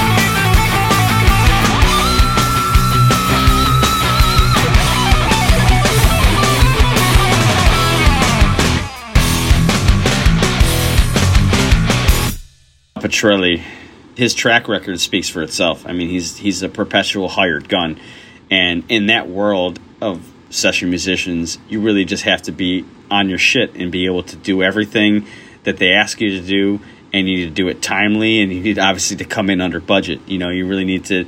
So, I mean, when he replaced Marty Friedman, my initial instinct wasn't that wasn't one of I guess maybe not disappointment because obviously he was he has metal credibility, but as a lead guitarist, you could say that stylistically it was maybe a step back because he doesn't have that panache. Because as a session musician, he doesn't he doesn't yeah he doesn't have Saz. yeah they, they don't pay him to have zazz. They pay him to fit the song. They don't pay him to be him. They pay him to be him under what pretenses whoever's paying him wants him to be, whether it's Alice Cooper or Dee Snider. You know, pay him to emulate the hero that the world needs. Yeah, exactly. You know, and so I will say, talent wise, no. I mean, Al Pitrelli's great, more than capable, but it's just stylistically, it's definitely a step back. Because I mean, you listen to the solos in this song, and then Kill the King, Yeah. and the stuff on World Needs a Hero. He he's he's a great guitar player. Can't I can't play that shit. You know, he's fucking way better than me. You know, you know. But like again, I think that's indicative of just a, a general problem that Megadeth was was was about to have. And Yeah. again, I'll I'll I'll address that. I'm, I'll make a note to come back to that once the song's over. My two cents on this one is um, pretty much as I remembered from from listening back then. Is that um, first the rhythm da da da da da da da da that I it doesn't interest me. Then the simplistic lead melody uh, does work for me still. Definitely did work then. And then when they amp it up with uh, the the roll type rhythm, as I call it, do do da do do da do do da do do do do, I think it's nice, Right. clever. Uh, The Mhm. solo I get really into, but it's too long because he can't fill the whole space. And that's what Marty would have been absolutely perfectly able Yeah. to do. He would have used that space to make the song uh, double as good. Yeah. because he had space enough to you know to let his mind get go loose on it.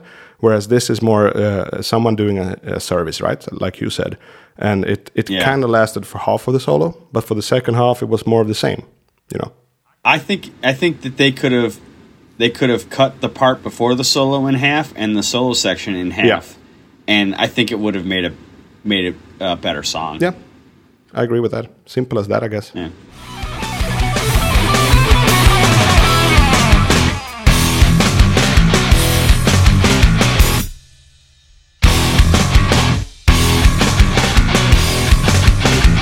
Wow, some empty space.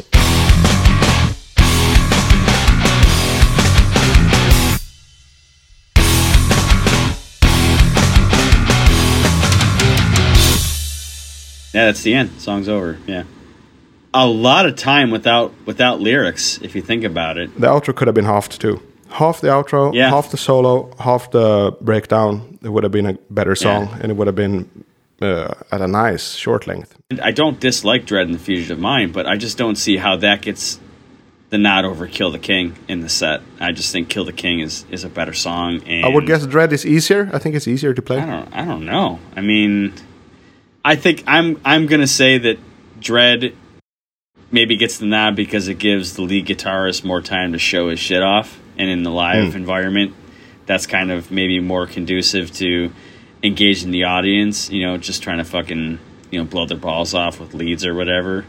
You know, but I, I don't know. Dread to me, I mean, it's always been the weaker of the two tracks. You said it was what 425. Yeah. is the runtime for Dread. Uh, I think they could have chopped 30 to 45 seconds out of that, and it would have been a better song.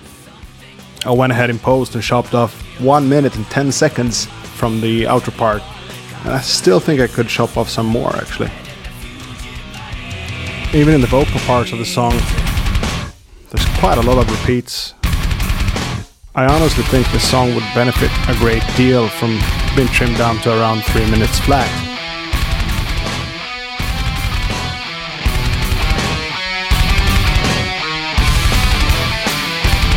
We all still get it, right?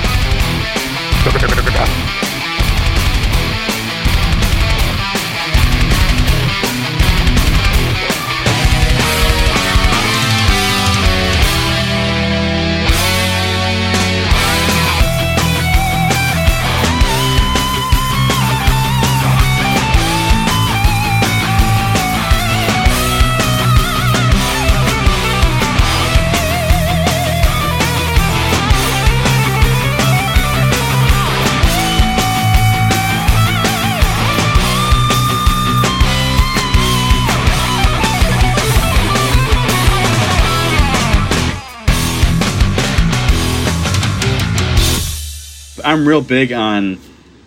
Well, depending on what kind of music it is, I'm real big on trimming the fat.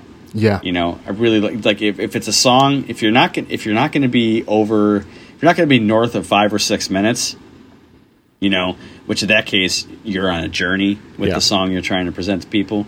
But if you're going to write under, you know, south of five minutes, Might as well go for three. You might, yeah, you might as well, you might as well go for three. There you go. I don't need to say anything else. Well said. It's it's interesting because it syncs with me. I was a big Opeth guy, so I liked to make huge songs when I was younger. Right. And then lately, only like last three or four years, I've begun really enjoying trimming my shit down and trying to make them sub three minutes even. Uh, I've been enjoying the process and I've been enjoying the result, listening to it, and it's like way way more effective to me anyway when I listen back to Yeah. it. And I I attributed this to a friend of the show, John Motola, because he always complains when the songs are too long in Indie Purple podcast. Oh, yeah. and also Chris L, uh, another friend Yeah. of the show, uh, because he also always complains. Yeah. like, that's way too long. So those two guys, you know. Um, strong influence, I guess, and also uh, uh, just uh, in general, like why do I want to, with all the all the buzz out there, you know, trying to get through that? Why would I want to force someone to listen to a shit as long song uh, if I can make it Right. shorter and more effective? So I'm totally with you there, and I've been enjoying it too. Like I've been really been enjoying uh, trimming songs, basically. You know, can I take away a repeat here? And sometimes I have to retract it. You know, that I listen and it's like, okay, yeah, this is actually rushing through the song. Right. Well, I, like not. I mean, it's kind of relative, I guess. But uh, tonight, uh, my band is we're, we're doing a, a rose tattoo cover called Magnum Made, and it's it's so to the point, and nothing they do in that song wastes any time or or overstays its welcome. It just it gets in, it gets out, and it gets done. You know, and like I think that to the older I get, the more I recognize that innate ability of a band to know the place of the song. I think that there's almost more talent in restraint than there is in exploration, musically speaking. I think I'm not going to say it's easy to write like a song like Crimson, but I think it's harder to to self edit that. I think it, it, it's it's harder to write. I think it's easy, or I think it's easy to write a five minute song, um, or maybe easier for me to write a five minute song. But I think it's maybe harder to write, you know, a two or three minute song that maybe cuts the fat out and just gets right to the point. You know, Yeah, I mean, if you don't look at Crimson, which is somehow like I don't know if it's a lucky mistake or wha- whatever it is because it works so well. But if you look at early Opeth, for example, Mhm. same era, a lot of the long stuff is also lazy in composition. You know, let's ring out on the E, head into a clean Right. pluck part. Uh, that's you know almost. Ah, I don't know how to say, but when I was uh, like aspiring writer, I did that a lot too, and you would feel accomplished just because it was long.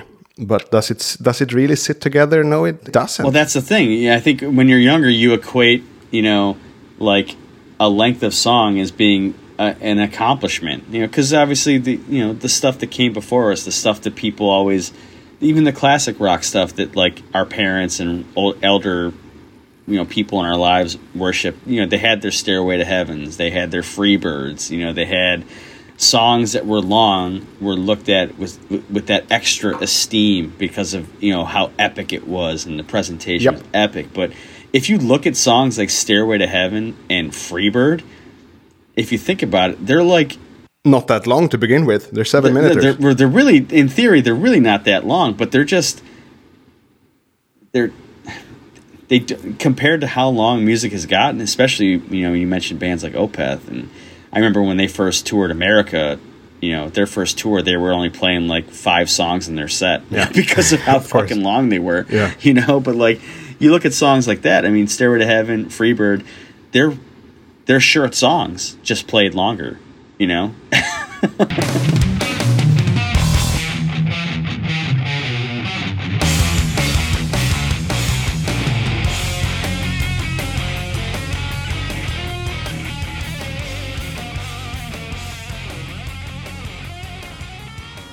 Good one today. Uh, nice to, I guess, catch you on the killing road then. Uh, Yeah. uh, of course, uh, as they say, break a leg or whatever. I, I, t- I, t- I tend not to want to bring in too much hype in, before a gig. You can just say play good, and that'll be a good enough Play for good, yeah, play good. And I, I mean, just actually, uh, Say it in Swedish though. Say it in Swedish. I would just say spela. That's it. All right. One word. I would just say play. Cool. Not even uh, implying that you have to do it good. I think uh, it comes back to that, you know, muscle memory thing. Just Yeah. play. I think that's the best at- attitude. And when people ask me before a gig, "Oh, so are you psyched?" I'm often inclined to say, "No, I'm not psyched."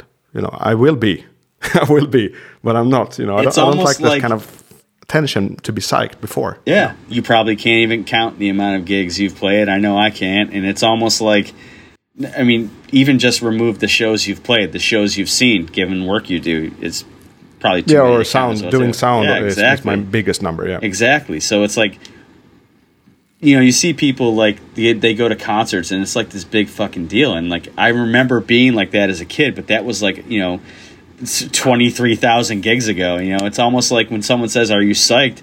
I I feel like this is the the one instance again because it's been so long where I could say yes.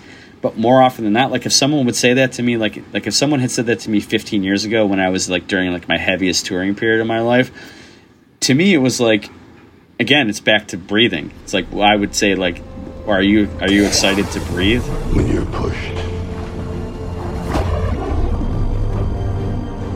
Killing's as easy as breathing. Yeah, and for me it's a nerve issue too. Actually, I have to admit there, especially if I haven't played in a long time, that if I get psyched too early, it's more of a nervous burnout. no i agree thing. you can You know. to get too excited can almost put too much pressure on yourself and psych yourself out of being good you know Yeah, I, I want to keep that for for the moment I head on. yeah Uh, pull the first chord, then of course I want to be as psyched as possible. And uh, I mean, rest assured, I will be. I, I love playing live. Yeah. it's one of the most fun things you can do, and it's completely impossible to replace it with anything other. exactly dude even just in a rehearsal setting which i hadn't done in two and a half years when i fucking plugged in Oh, my it can be so fun. when I plugged in my, you know, uh, set my shit up and just cranked it up and just slammed down like an E chord, just ripping through the the Marshall and just the crunch. It's just like it's a feeling like no other, and I can't wait to, you know, I can't wait to have that feeling on stage tonight. It's gonna be great.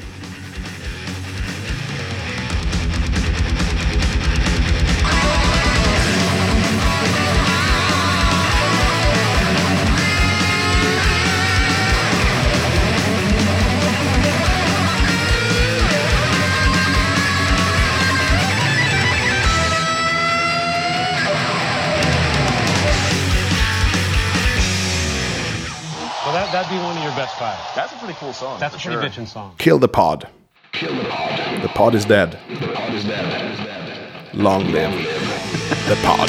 Cheers.